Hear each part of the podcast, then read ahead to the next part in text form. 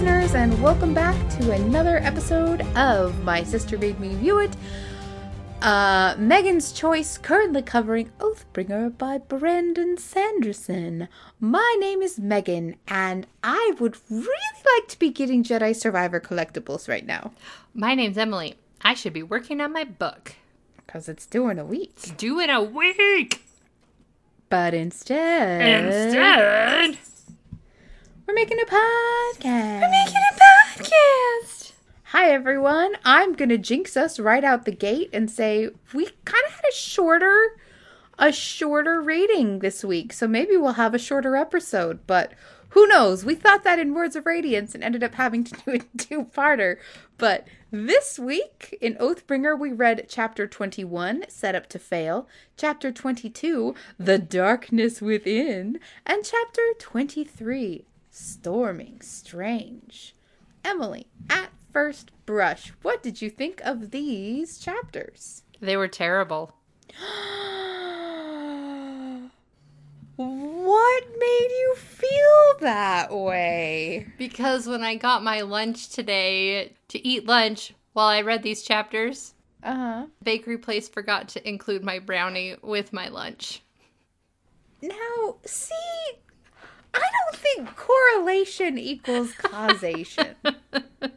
I think in I this don't. case. I don't think this looks like a duck or is too good to be true. uh, listen. Besides the brownie mishap, They were very good chapters. uh, right. I just needed someone to, to, you know, sympathize with me. I am so sorry about your brownie. I don't see how that's the podcast's problem, but I recognize that it's my sister's problem. um, I was gonna say one thing I want to say, um, in case I forget, is a lot of times when we read chapters, it's one chapter of Shallan, one chapter of Dalinar, one chapter of Kaladin. Like they're all kind of mixed up together. Mm-hmm. But in this one, we got two Shallan chapters, like side by side.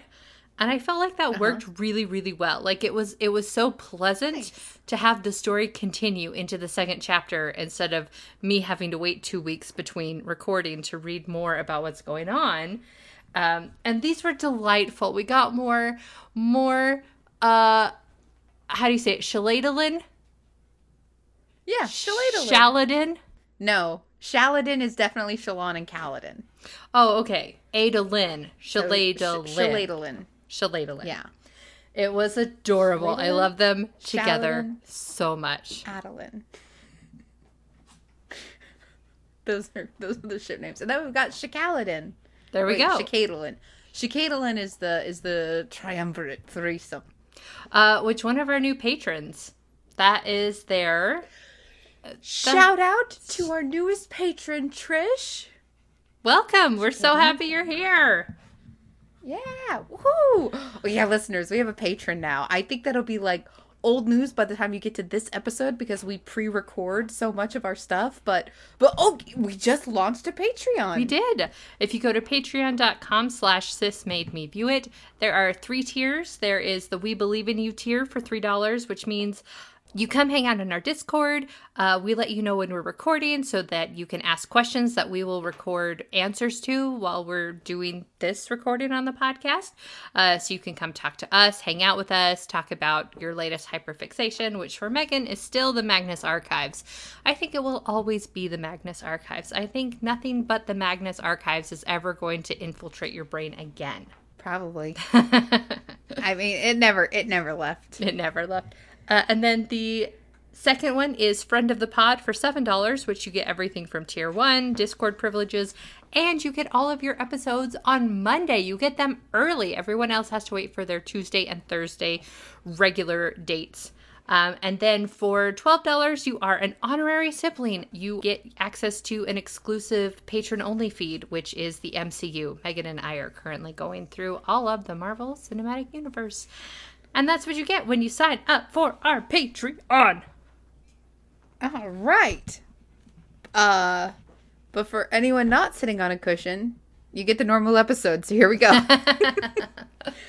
Uh, Emily, what's what's Shallan up to? Oh, wait, first, Yes. can you wait? Tell me about the. Tell me about the epigraph. Oh. Read me the epigraph. Epigraph says, I am no storyteller to entertain you with whimsical yarns. From Oathbringer Preface. I. Listen, you are a storyteller, Uh-huh. but for some reason, I feel like this is a line you would tell me. right? The uh, like humble brag. Oh, I am no story. hey, speaking of storytellers, you guys, um, I started writing a fan fiction this morning. Just this morning? Yeah. Okay. Well, a little bit last night, but most of it this morning. So I put my notebook right by my bed. Okay. Um, it was Jedi Survivor fan fiction, Aww. Adorable. and I think it's gonna be a big one. So Emily, I need you to play the game so I can tell you about it. I've talked Dilly's ear off about it because even though she hasn't played the game, she doesn't mind spoilers. so I'm like, okay, listen, there's this and this and this and this and this is what we're doing in the fan fiction. I may I may share it with the internet or not. Will depend on how far I get. but anyway, I listen, listen. I yeah, I'm writing this fan fiction, but I'm no storyteller to entertain you with whimsical yarns. Oh, I loved I loved this chapter because again, my estimations of Shallan have changed. I really like her as a character now. I was not sure about her in Words of Radiance. She was okay in Way of Kings. Like she was a good character, but like Words of Radiance, I'm just like, you killed a boat. You didn't wait for Jasnah to reveal that she's fine. Like, you just, like, jumped ahead and did all this stuff. And listen, by the time you get to the end of the book, it makes sense. Everything she does makes sense why she did it. I'm not complaining about that. I'm Hey, just saying. Emily, What?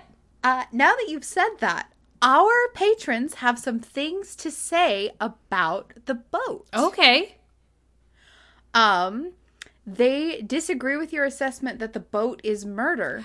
uh, because Patrons. because because Toku especially pointed out that the boat made a choice, made a sacrifice. Begrudgingly. Stop it! Made a sacrifice in order to save its sailors. Because Shallan could not change the boat without the boat accepting that it should be changed. Okay, one, I see that, but two, is not the boat still dead?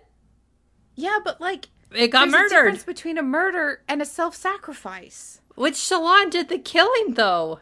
It sets up Well- Shallan's uh, character that she's a murderer. And all well, it didn't become not a boat anymore. It's still like okay.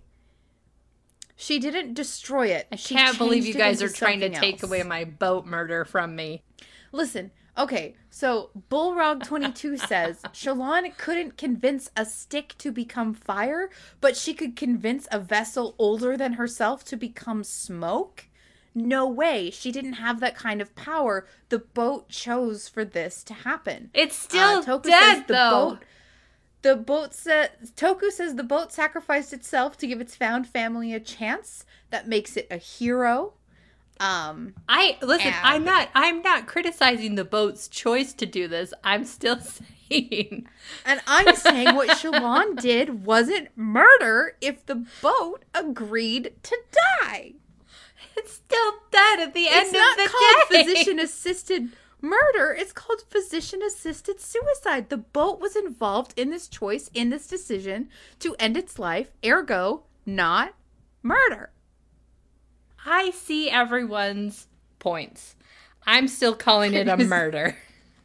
See, and I'm going to say you see everyone's sins differently because this was not a murder. The lesson was murder. What Szeth did was you mean murder. you mean they weren't What sacrificed to teach murder. something to Shallan? They were Emily, they did not voluntarily give up their lives to teach Shallan. Like the boat chose to to take on something awful that others may survive and live on. I don't like it. Don't take the boat's sacrifice. I The ca- boat I'm said calling we a spade a spade and a murdered boat a murdered boat. No, you're not. You're calling a spade a duck. They're two completely different things. Listen, if it looks like a duck and it's too good to be true, the boat shows. All right. I listen.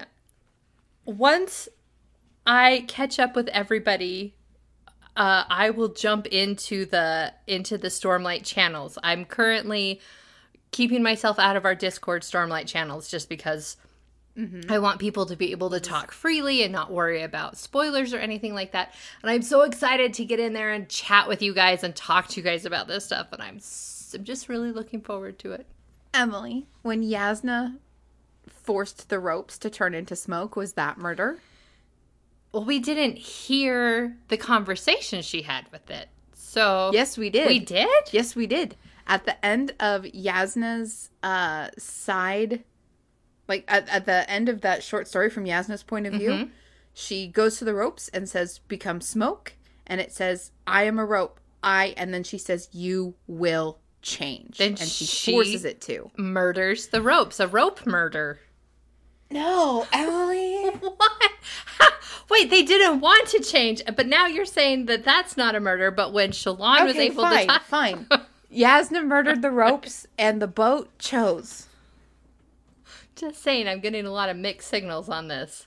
No, no, I was listen. The boat was not a murder. the boat was not a murder. Says some This people. is the the wave I'm willing to die on. Listen, I I do see people's points of view. I personally in my heart there were there were other ways to solve this problem. That Shallan I understand That's she true. didn't She had a shard blade. She could have killed all the pirates on not board. what I was going to bring up, but she Yep, Shallan could have done some violence. she could have done different murders. problem immediately. Different murders. Yeah, she could have murdered people instead of an inanimate object Who had is a not soul. technically Who had a soul and it Listen, didn't want to be the anything but a boat. too. All right. I think we better circle back to this week's chapters. Uh Adolin is not exactly Back to what I was saying about Shallan when you interrupted me to do a philosophy lesson about a boat. I listen, it's important that our patrons have their voices heard on the podcast, especially when they tell me you were wrong. Uh, um, Shallan has grown on me. That was basically what I was gonna say. Is is I'm rather enjoying this, and the mistakes she makes feel more palpable rather than like Mm-hmm. jumping in and like changing a boat into something else. Like she's able to see her mistakes and point them out about like, oh, Dalinar told Mm-hmm. me to practice with Stormlight. He probably didn't mean for me to go get drunk and practice becoming sober with what little Yeah. Stormlight we have. I will say, as you are liking Shallan more and more, Mm-hmm. as we hit each book, I find myself liking Shallan's chapters less and less. It's for some reason this storyline is not as interesting to me, and I feel like the audience is ahead of Shallan through a lot of this, a lot of Oathbringer.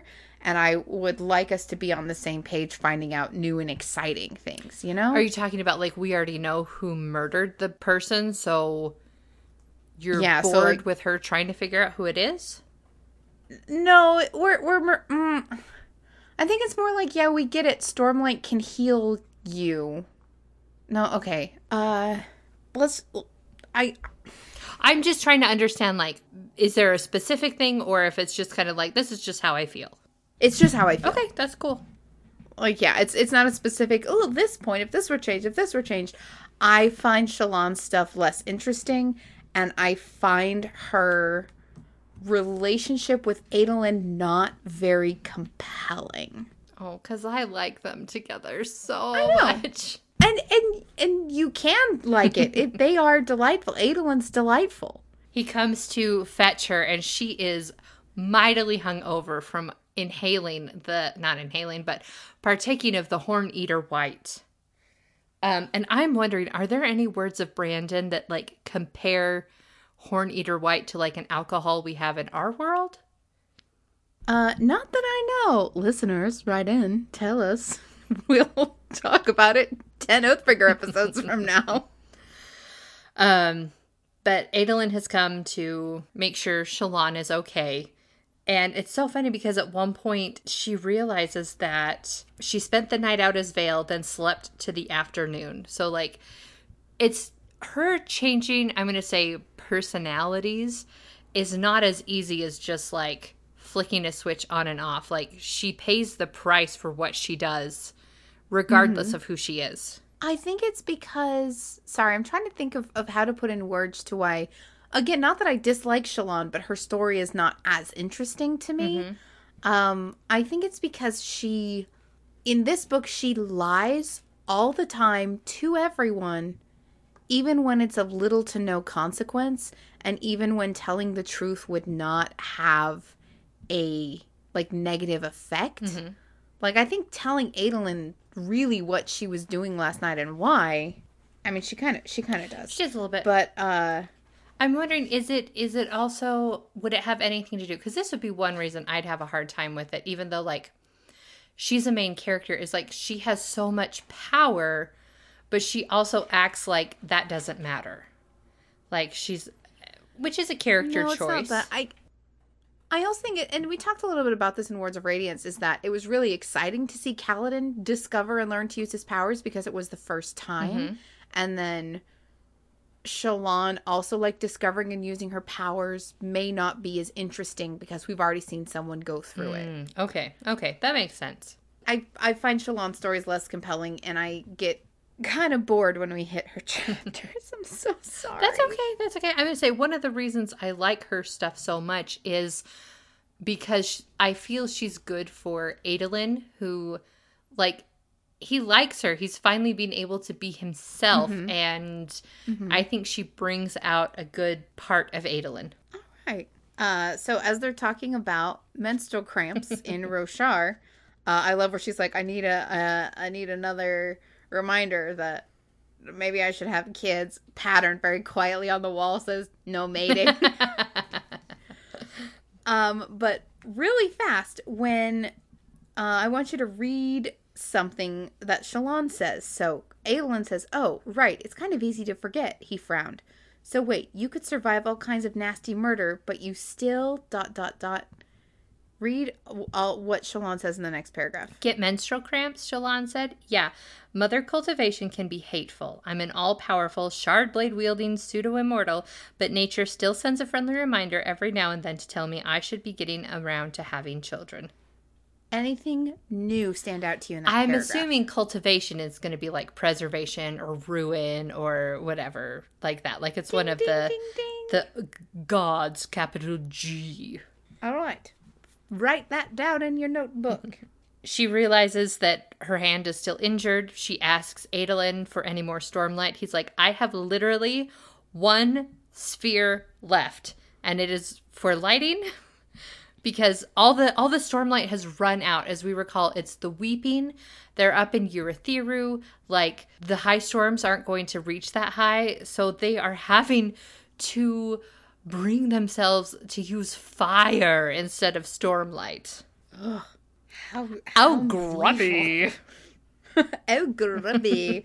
Shallan has a memory of her childhood real fast. Uh, it turns out she can suppress the stormlight so she does not glow when she holds it. Is that what Lift and does? she says she'd done that as a child, hadn't she? Question mark. What? Does Lift do that? Does Lift glow, or does she just inhale it and immediately turn it into whatever? Uh, Lift does not inhale stormlight. Remember, how does Lift generate? She stormlight? doesn't. Okay, here's my question. Um, does she know Uh-huh. how to do that, or is it just, or can she just not do it at all? From what we saw in Edgedancer, Rafa. Okay. Okay. Yeah. Anyway, um, Adolin is like, hey, you know, dad finally persuaded Ialai Sadeas to speak with me. Um, they're kind of hoping that she can she can shed some light on her husband's murder. And he asks this is this is interesting. He asks Shallan to go with him.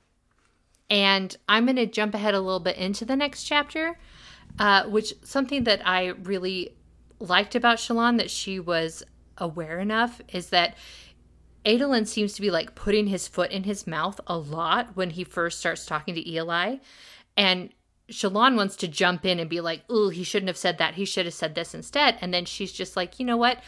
I would probably be making as many mistakes as he is. I'd just be making different ones. I like the way that she saw that rather than like, oh, I could have done this so much better and just like gone ahead and jumped in. Um, I think that she can read a situation, read a room, and I liked that. Nice. Before we get to talking with Ialai, though, I want to uh, highlight uh, Sebarial and Palona getting their nice massages out in the sunshine. Um, and that there are plans to tax travel through the Oath Gates. Um, and something from the book inside the book, The Way of Kings, The Way of Kings, is that it was mentioned there were unusually high tariffs to travel through Urithiru. Mm-hmm. Previously to this, So- yeah. Yeah, it looks like it looks like we are going to bring that back.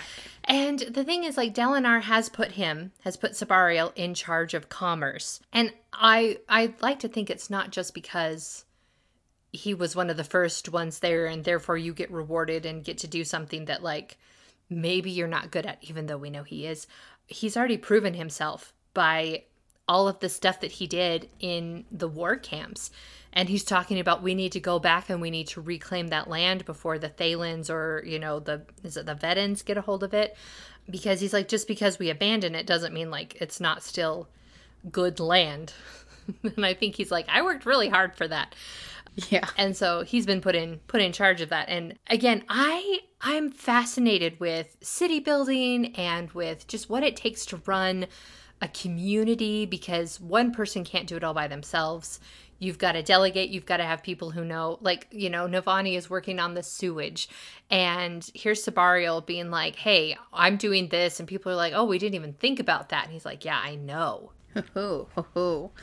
I want to jump back into the Ialai. Sorry. Now I want to get into like, oh, we're talking with Ialai now. Mm-hmm, mm-hmm. Where you said that Shallan was thinking, oh, he shouldn't have said that. He shouldn't have said that. But then Adolin, like, I think Adolin wins the moment with Ialai oh yeah. Yeah. Because this is again it's kind of what Shallan was doing with Veil where she's like relying on her knowledge of how a scene should go from you know her extensive uh, her extensive study in books and stuff. But Adolin knows Ialai yeah. And he knows like he's with a room of people and situations with which he is familiar. And i think the fact that he knows that he killed sadeas gives him an advantage um emotionally in this circumstance that shallan doesn't quite know about yet they're both they're both hiding really big things from each other yeah um And I, we haven't seen this yet, but I just wonder. I mean, Dalinar was super close with Sadeas. I wonder if Adolin at one point saw Ialai as kind of like an aunt figure, oh yeah You know, ooh just because they, their, his parent was so tangled up in in that. Um, but there is another guest in the room that has Shallan's much more of her attention. It's Mraize. Emily, who's here? It's Mraize. It's Mraize. of the Ghost Bloods. Of the Ghost Bloods, and he already knows last night that she used the Ghost Blood symbol to get information. Yeah. And she's like, Ooh, should I not have done that? And he's like, No, no, no. You're allowed to use it. Like, and Shallan is like, "I'm not going to do anything for you. You killed Jasnah," and he's like, mm, "I mean, she's tried to kill us first a couple times." so it's Um, okay. And then Shallan says, Don't deflect your evils by pointing out the fault of others, Shallan said. I'm not going to further your cause. I don't care how much you demand I soul cast for you. I'm not going to do it. Which means at one point down the road she will do it. Probably. That's just how I that's just how I see it unfolding. That's that's what it feels like, yeah. So, but he's like, "Hey, but you've sensed the darkness in this place. You've sensed the wrongness." Yeah. And her task that Mraize, the Ghost Bloods, is setting her, your task is to secure this location. Okay. I have a crazy theory. Like super crazy theory. Like like uh, like really probably really stupid theory. But as they as like Shallan and Adolin are heading to the Sadeas war camps, you know, like Adolin is trying to figure out on the map which way to go. And Shallan's like, it's this, this way. And he's like, How do you know? And she's like, the strata of the of the stone. I don't know if she Mm-hmm. is she notices that because she's an artist, but there have been several instances where the strata of the stone is very important. Like when she's in her room in Kharbranth, uh, the strata plays a huge part in in like specific scenes. Um, I think she notices it when they first get to Urithiru. I'm just wondering if str- the strata of the stone.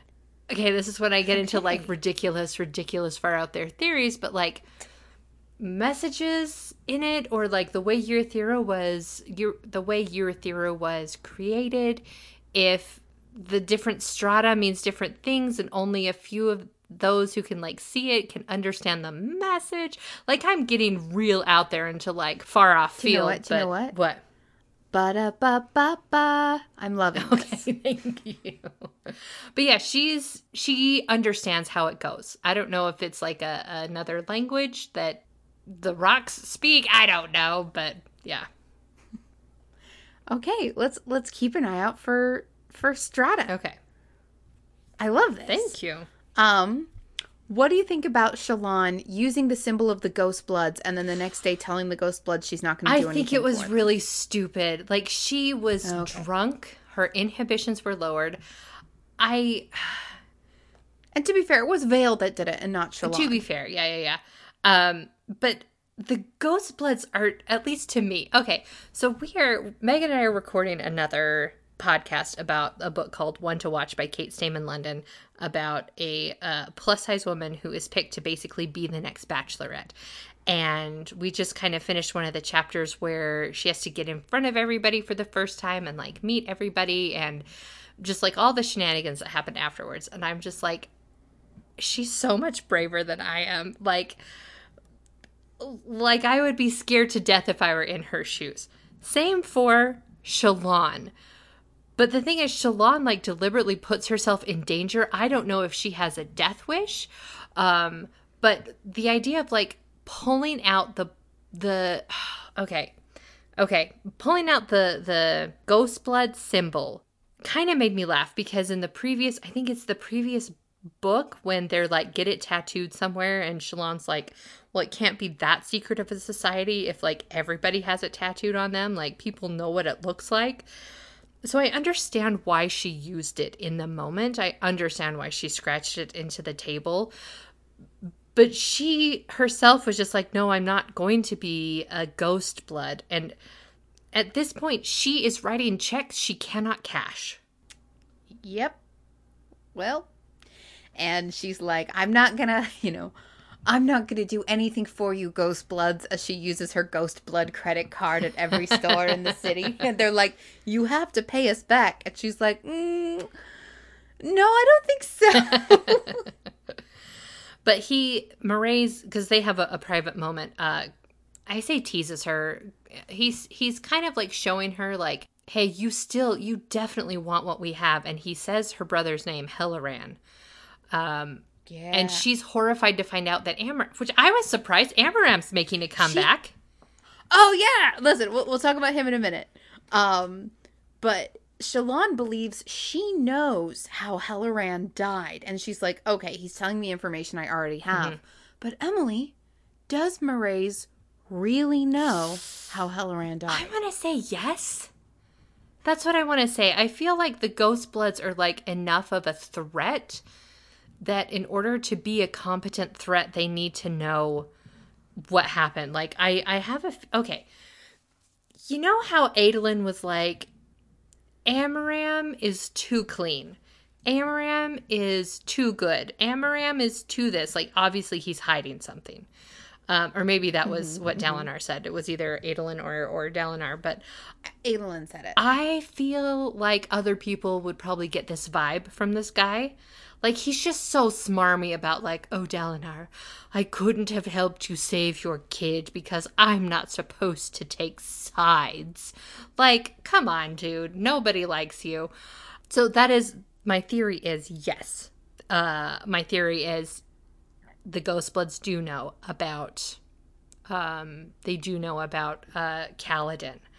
Maybe they don't know who he is, but I'm going to guess that at least they know Amaram wasn't the one who killed Helaran. Okay. That's my guess. Okay. Um. So. So now Stupid Amaram. Talk about Amaram. Stupid man. Uh, at the end of last book, Dalinar was like, "Oh, we can't imprison him because he's a shard bearer. He'd just get out, and we can't just kill him like legally. We can't." I don't know why not. Hey, Emily, what do you what do you think the consequences of letting Amaram survive will be? I think they're be? bad. I think he's going to. Here's the thing. I think he fancies himself much smarter than he is, and he is going Dalinar or Amaram? Amaram for sure. okay. And I have a fear that he's going to cause problems. I have a fear that he's going to be the next Sadeas, just because that's kind of what it feels like is being set up. Is like he's taking the place of like the antagonist in Dalinar's life, and this makes me sound so bloodthirsty, and I don't mean it like that. But um, in our, I won't give anything away, but in Megan and I watched The Incredible Hulk, and spo- Yeah, we did. spoilers for the end of The Incredible Hulk.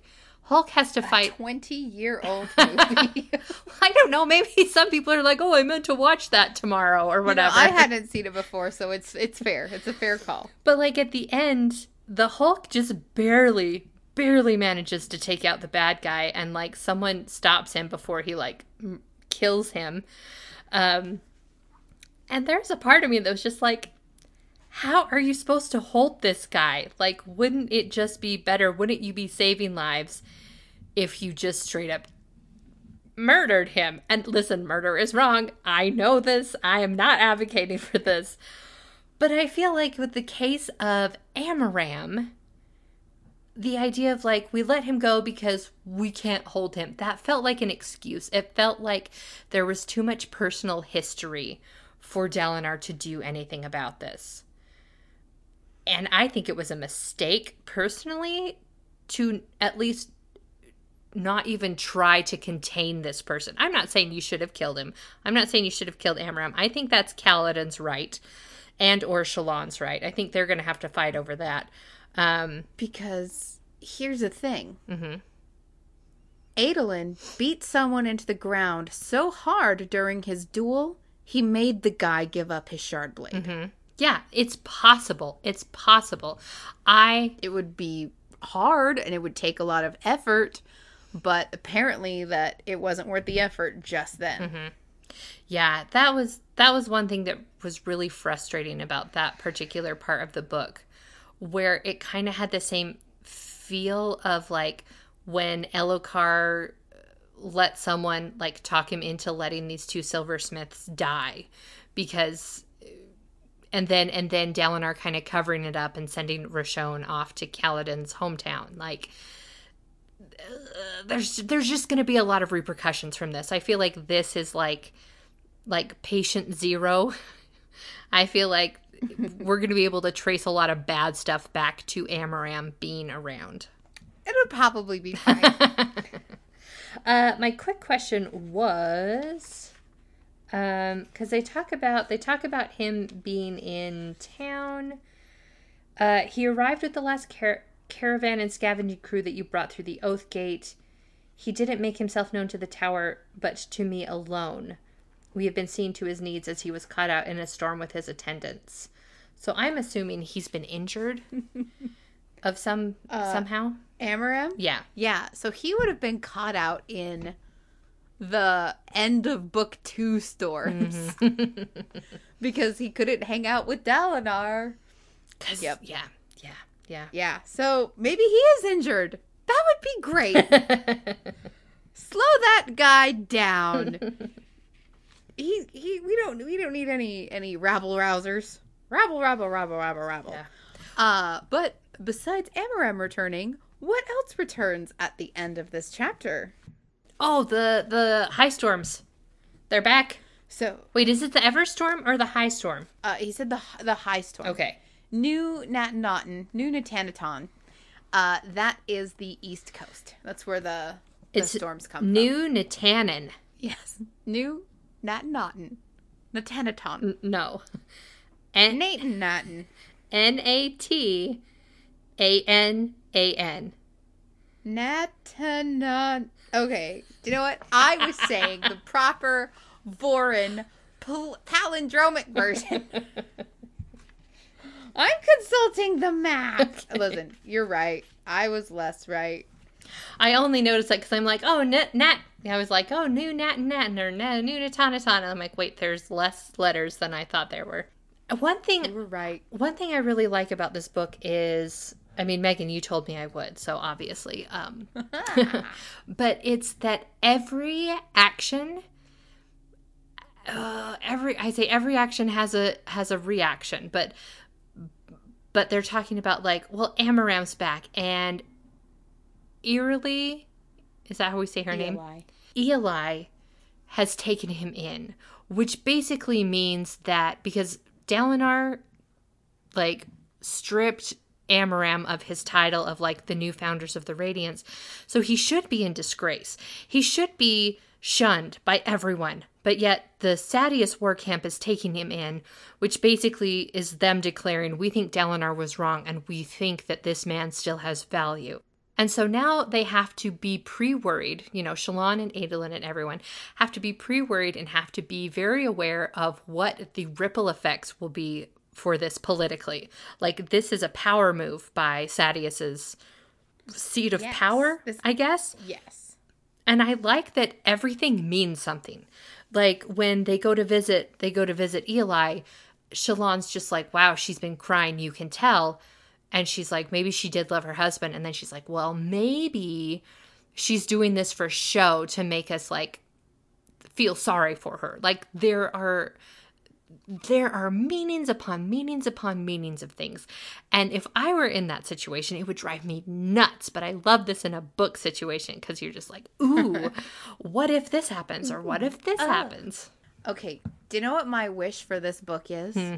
I wish the storms would wait to come back because I would have been so interested to see how Shallan would operate without access to Stormlight. Ooh, because Um, because like they they kind of teased us with she's like, oh man, I used up a lot of it. Uh, I, I probably should ration it. But now that the storms are coming back, I I don't think that's going to be as much of a problem anymore. Mm-hmm.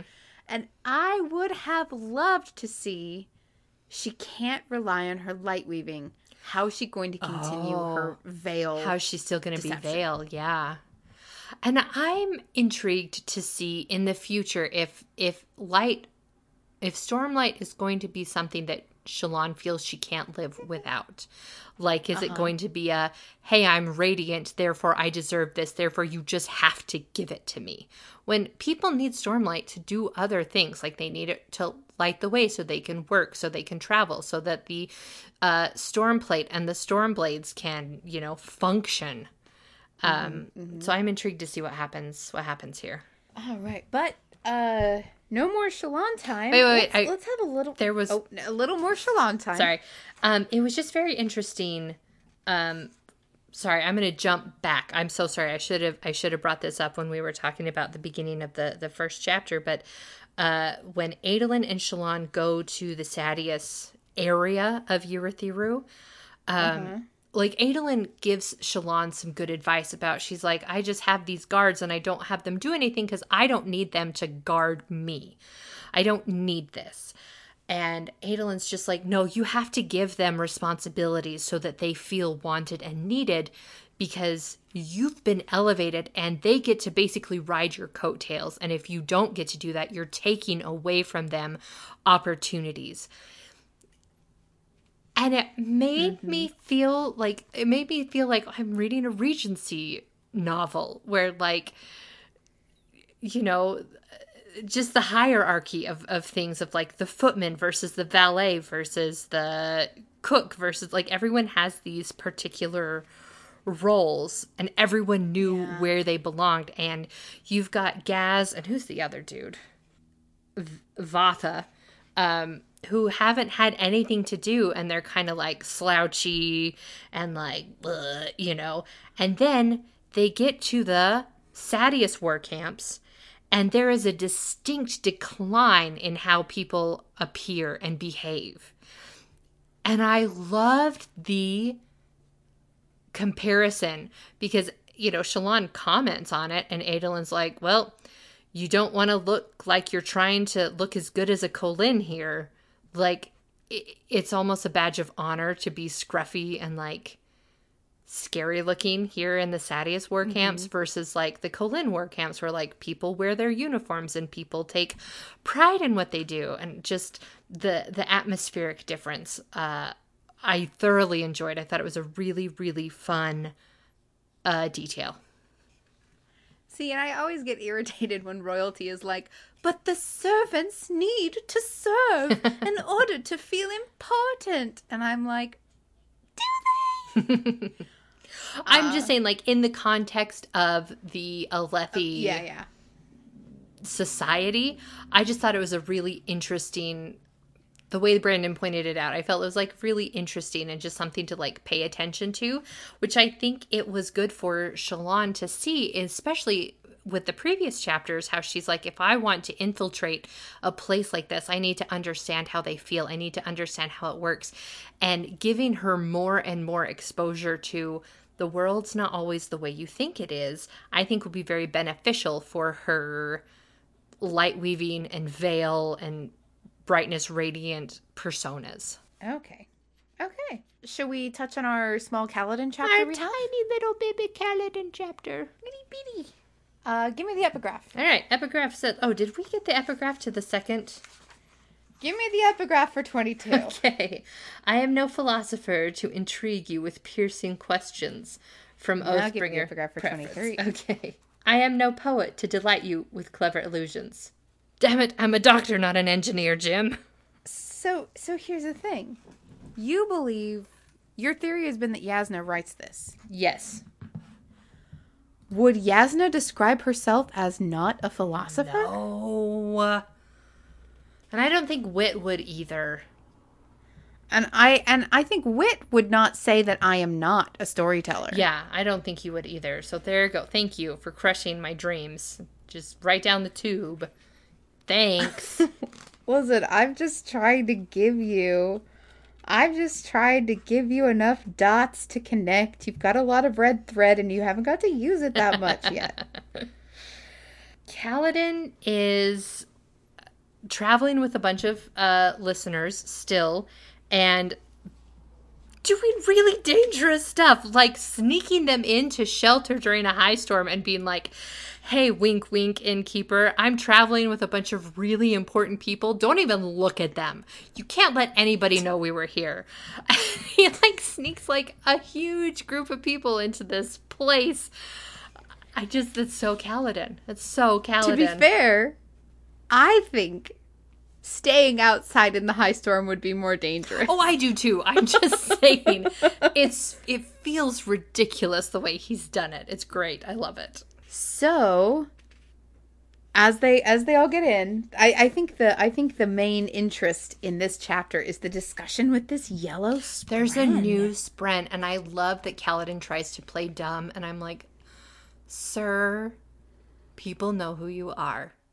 Like, like he's just like, oh, I have to pretend that like this is all brand new, and that like I've never seen anything like this before. When it's like instead of like Syl is a blue appears as a blue tiny little female. This one is like yellow like flame, and she feels much older than Syl. She feels very wise, almost uh, grandmotherly, and she basically is just like I think she knows a lot more than than she lets on, and then she's letting Kaladin think that he has fooled her.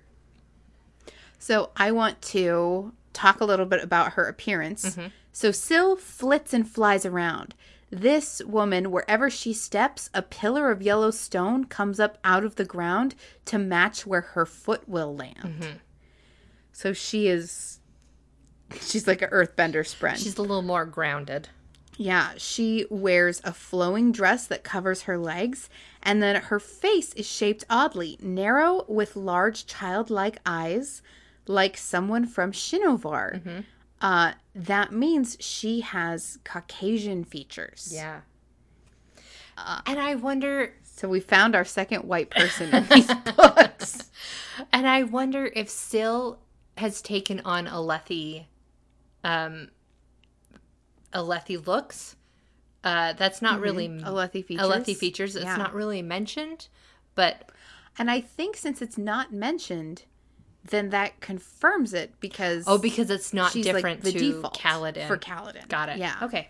Makes sense. the fact that he mentions it for this yellow spren means that Syl is not uh, strange of feature to him. You know, oddly, she it, the line here, her face was shaped oddly, so still doesn't look odd to him. So there we go. Uh, she asks, "Would you fight for us, deserter?"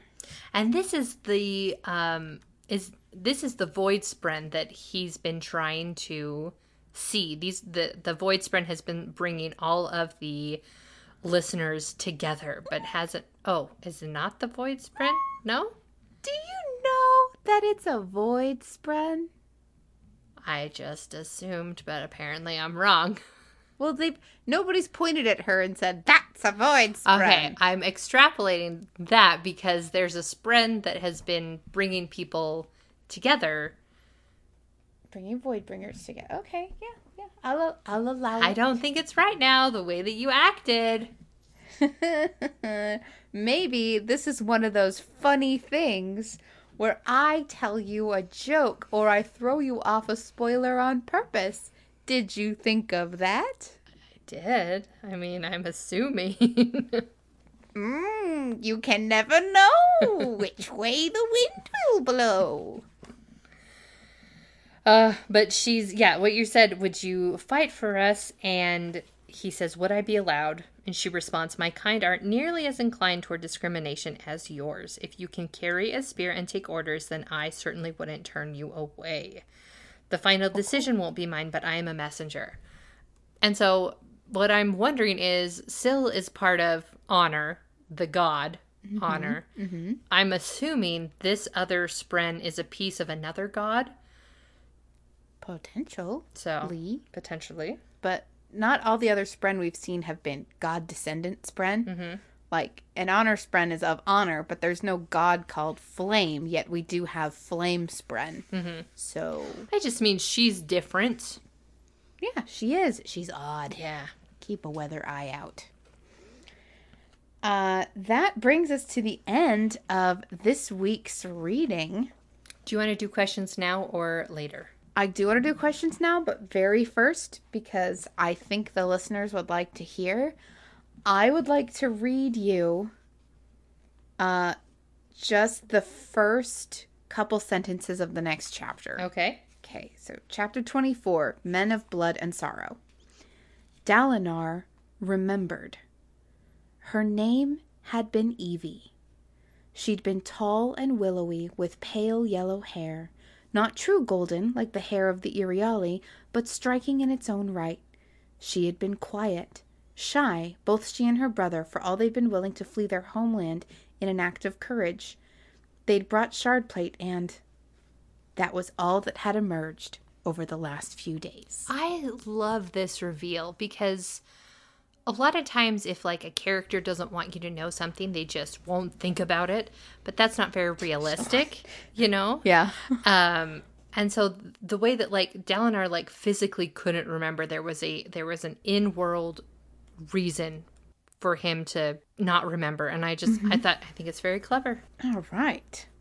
Uh let's go to listener questions. Wait, wait. Then we will do Which chapters are uh, we reading? Then we will do Which chapters are we Wait, I've I've got an order in my head, so I'm going to propose this. So tell me what you think. We're going to do listener questions. Then we're going to do heralds and the song. And then I will tell you next week's reading. Ah! You saw the picture, huh? Why didn't you warn me? Because I thought we were going to do it at the end. Plus, I didn't remember that there was a picture there. I'll. Obviously, I only looked at the first page of of that chapter and not the last page of that chapter. right. Okay. Uh listener questions. Listeners, if you join our Patreon at any level, you'll get access to the Discord. Emily and I will tell you when we are recording and you can write in questions of your very own for us to cover. So we answered a bunch of the first few on Roswell last week and now Ooh. now we are going to uh, answer a bunch more questions on here. So, haha, you've been tricked. You will have to listen to both feeds to hear all the questions. Uh, so the first question we have is from Ted, who says, "If your other sisters guested, what would they make you watch, and what would you make them watch?" So, Emily, what do you think Lauren would have us go through? The Chosen. I feel like she likes that show a lot. So, I watched some of The Chosen with our parents, Huh? and um, listeners, it is a it is a dramatized, uh, it is a dramatized retelling of the last couple years of Christ's life. and there's a scene where I don't know, a couple of the apostles are like arguing or something, and I lean over to my mom and I'm like, I don't know, I don't remember this scene in the book. Um, I think Lauren would uh, recommend All Creatures Great and Small. That was my second one. I was gonna say that was gonna be my second one. All right. What would you choose to show Lauren? I think I would show her. Oh, okay. Uh, I know. I no, no, no. I know Oh, what it is. Okay, you go. It You is go. a Mandarin drama. And I would suggest this because I think that her nine year old would really like it as well. But and I say it's it's too adult for her nine year old only because it's in Mandarin. And and sometimes the translations are a little hard to understand. But it's called Love Between Fairy and Devil, and it is one of the most beautiful, adorable, up I, I don't even want to say uplifting. Uh long story short it's this little flower fairy that is in charge of like people's destiny. She's in love with the god of war and she is not supposed to interfere ever with what goes on. Uh, she sees him die in one of like the destiny books. So she goes to the, this place where they're having the war so she can save the god of war because she is in love with him. But by interfering, she accidentally lets loose the devil, someone that they call the devil, which he's the leader of another tribe. And they end mm-hmm. up getting linked together. She is this bouncy, cheerful, sunshine, rainbows, lollipops, bunny rabbits sort of little person. And he is like no emotion, straight laced. And they get connected and he ends up being able to feel the things that she feels and it is so cute because they're trying to figure out how to like unhook their lives from each other it's like 35 episodes long it is adorable that's what i would that's what i would have her watch Uh, I would take Lauren through all the Miyazaki movies. oh she would like that Uh-huh. All right, youngest sister, Mikkel. What would she recommend for each of us? i don't know if i, I think she'd she'd have me watch Ted Lasso. i was gonna say ted lasso megan What would you recommend for Mikkel? what i recommend for Mikkel? like uh, oh I would recommend her Our Flag Means Death. Oh yeah, yeah, yeah. I would recommend The Diplomat to her. It's a Netflix one season show, like eight, seven or eight episodes long, with Keri Russell in it. Uh, she's supposed to be a diplomat that's going over to, uh, I think it's Kuwait, uh, over in like the Iran, like the Arab embassy area. Uh, but her assignment is switched last minute and she's actually assigned to like a very public uh, appointment in London. And she has to figure out how to like navigate all the politics there because like she's there, she's like women's rights and like, you know, we want women to be able to vote and do all these things. And they're like, we want you to take beauty shots for Vogue British Glamour magazine. And she's like, cool, sure. I want to change my answer. okay.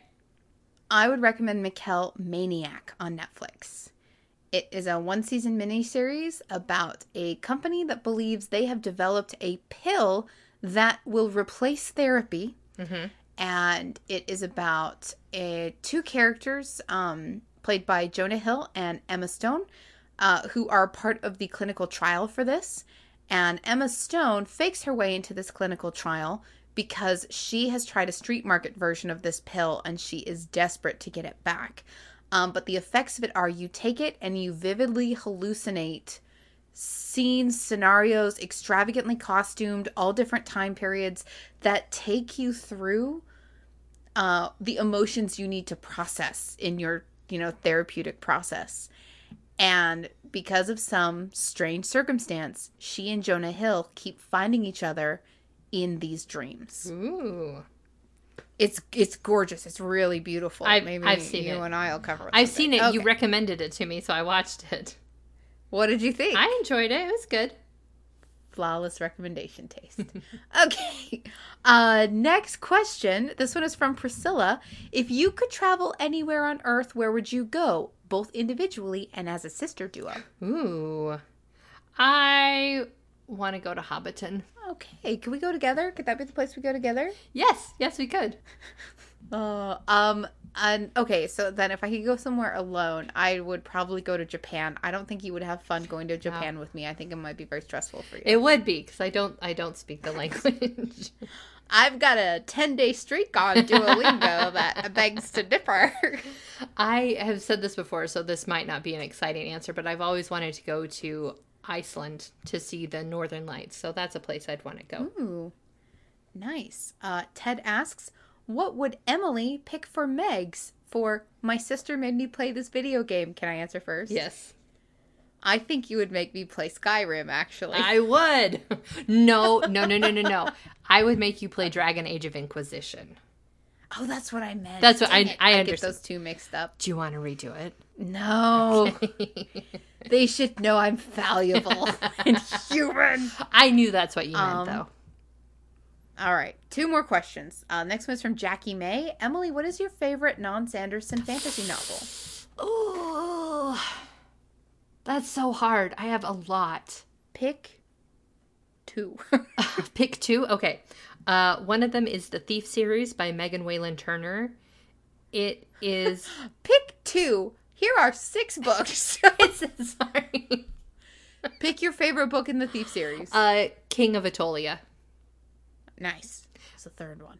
That is the third one, yeah. Uh, and and the other one, what's your second book that you would like? the Belgariad series. Ooh, nice. Thank you. Okay. Um, mine is I love the Dresden Files. Oh, those are Love the Dresden Files. fabulous. And uh, I the fourth. The, listen, the first five books I count as one book. and it's, pick two. No, you Uh, can't I pick love a series. I loved Changes. I thought it was a really stunning, striking out from the the not the the mundanity of the world, but like it was a big departure from how the series had been so far, and I loved it. I had to put it down several times the first time I read it, even when I read it today, just because the ending is so intense that like it gets to be too much and I have to close it, put the book down, walk away for a little bit, and then I can come back to it. Like I have to like whoo, like chill out from it for a bit. All right. Um, the last question. This one's from Bullrog twenty two. Marry, kill, Jasnah, Adolin, Numuhuku Makiaki Ayalunamore. Ooh. Okay. This might be controversial. Uh huh? Marry Adolin. That's not controversial. Okay. Kill. Yes. That's you know that's fair to her. because she's just gonna come back. It's gonna be fine. then the other one is uh, the way that uh, Bullrog twenty two wrote is shtup, which I would shtup Uh-huh. Maki Aya Luna Amor. Nice. It's a big dude. Um, Priscilla says that that she likes to to read this as knife, fork, and spoon. oh, I like that. So mine actually will be controversial. Okay. And it's that I'm gonna knife Adolin. Why? Himbo, golden retriever boy. Is this to get back at him? I- Are you avenging No, Sadeas? No! I personally would like to marry Jasnah Kholin. okay. And the reason why I'm choosing to fork Rock and not Adolin is, and this would be done, you know, morally in the setup of this whatever. I personally believe that Rock has more experience forking than Adolin Kholin does. like, he's a ladies' man, but I don't know if he's mated yet. So I do not want to be his first time, so I'm going with Rock. there you go. He will rock my world. Anyway, uh let's do Herald chapter headings. Awesome. Emily, who is the Herald on top of 21 set up to fail? Set up to fail is oh, it's female with a helmet. Is this Chichenarach? This is the Oh, good. She is uh her aspects are being brave and obedient and she is known as the guard. Oh. Which is apropos because Adolin makes a big deal about Shallan needing guards. I I agree. I totally agree. Who is the herald in front of the darkness within? This is Paula. She's the one that looks like Storm from X Men to me. Uh-huh. And I've got to look up uh pa- uh Pali Pi Pylia. Okay, nickname Pali. Uh she is the patron of the Order of Truth Watchers. Mhm.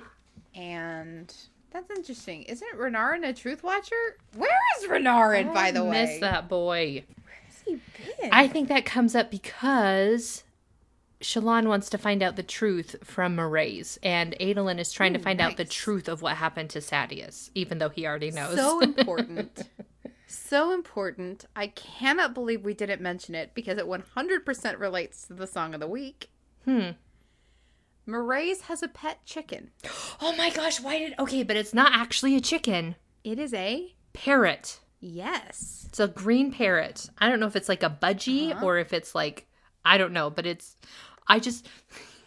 If I'd been Shallan, if I'd been me in Shallan's place, because Shallan wouldn't do this, I would have just been like, squee! And like got up and like, can I pet your chicken? Yeah, I I think it's a, a big parrot. Um, and I hope it is a macaw, uh, because the song of the week is the Tiki Room.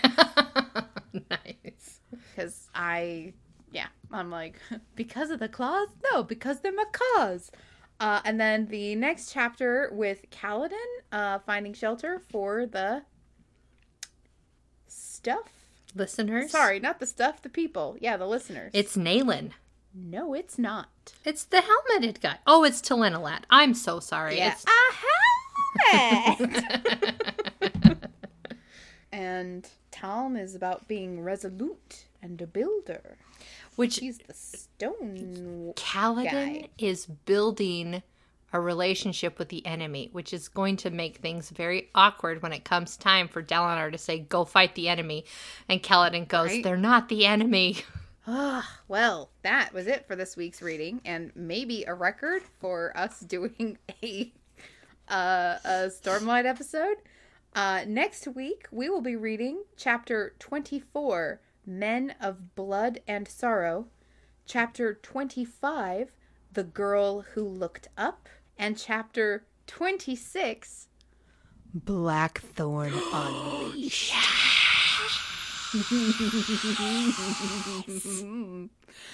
I'm so excited. So we didn't get any Dalinar this time. Emily, we have two Dalinar chapters next time. Yes, I'm so excited Very excited. Meg, All right, listeners, thank thank, you. you. so much. for making me view And this. to you, and also with you. May the force be with you. Listeners, write in, tell us should my Jedi Survivor fanfic be an early look patron's Kirk? yes. Just Oh. kidding. I, I, I, I. Do you know what? Maybe we'll do a rating for one of our streams. That would be fun. Emily, would you consider reading a chapter of something you wrote if I read a chapter of something I wrote for the patrons? Yeah, yeah, I could do that. Um, I was gonna see, can if you if you read your um if you read your Horizon Zero Dawn fanfic, do you think you could get Kotallo to come and read some of it for us? Okay, so here's the thing about that. The he is a professional. He's actor. a professional. He is. This would be like somebody asking me to come draw them free Star Trek art, right? Like I don't I but I feel it would be like asking sheer- Mark Hamill to come read a Luke Skywalker fanfic. I'm never going to be in a position where I could do that. But you know, if Noshir does cameo bookings, if he if that is something that he does, I would pay Noshir to read some of my. I wouldn't. He's listen. I consider him a friend, and I think that's weird. So the answer is no. Okay. Um, yep, that's it. That's my answer. That's a good answer. Uh, everyone go play Horizon Zero Dawn and tell Kotallo I say hi. and play Star Wars Jedi Survivor and high five Bode. Thanks, uh, cool Noshir for voicing. Basically, Emily, you know how I don't like sequels? Yes. Horizon Zero Dawn and Jedi Survivor are now my two, I think, the two best sequels of all time. They have both uh, outdone, in my eyes, Toy Story 2 and Shrek 2. That's high praise. Yeah. So, oh man, and like, okay, so functioning as a this is this is a weird distinction. Functioning as a solo story, Mhm. I like Horizon Zero Dawn more, Mhm. but functioning as a sequel, as part two of what they hope is going to be, I think they're planning on at least one more Jedi game, maybe more. Mhm. For part two, uh, Jedi Survivor just astounded me. It was it it moved the characters forward and promised more for them going forward in a way I found really compelling. And I'm trying to say all this without spoilers, so thank goodness Emily's coming to visit me. Uh, the main story, if we work at it super, super hard, it's technically only like 30 hours. So I think if you play story mode, we could blast through the thing. Done. Easy. All right. Uh, listeners, we love you. We thank you. We especially in you. wait. We especially thank Michael Biancardi for the use of his song "A Passing Storm." Yes. For our intro and outro. Yeah, for all of our podcasts. You're the best, Michael. All of them. Which include the Roswell 1999 edition, which may be wrapped by the time it comes out. So keep your eyes peeled for Emily's next choice, Scholomance by Naomi Novik. And uh, also our miscellaneous feed where we are going through one to watch and then the guest and then Mob Psycho. Yep. Right? Mhm, mhm. Listen, everything's subject to change all the time. This Oh, but now we've got patrons, so we have to raise our standards. so we better only tell the truth from now on. Promises we can't break. Anyway, I've got to get back to trophy hunting in Jedi Survivor. I get it back to writing my book. I think you're going to do a great job. Do you know why? Hi. Because I believe in you. I believe in you. Ready? Break.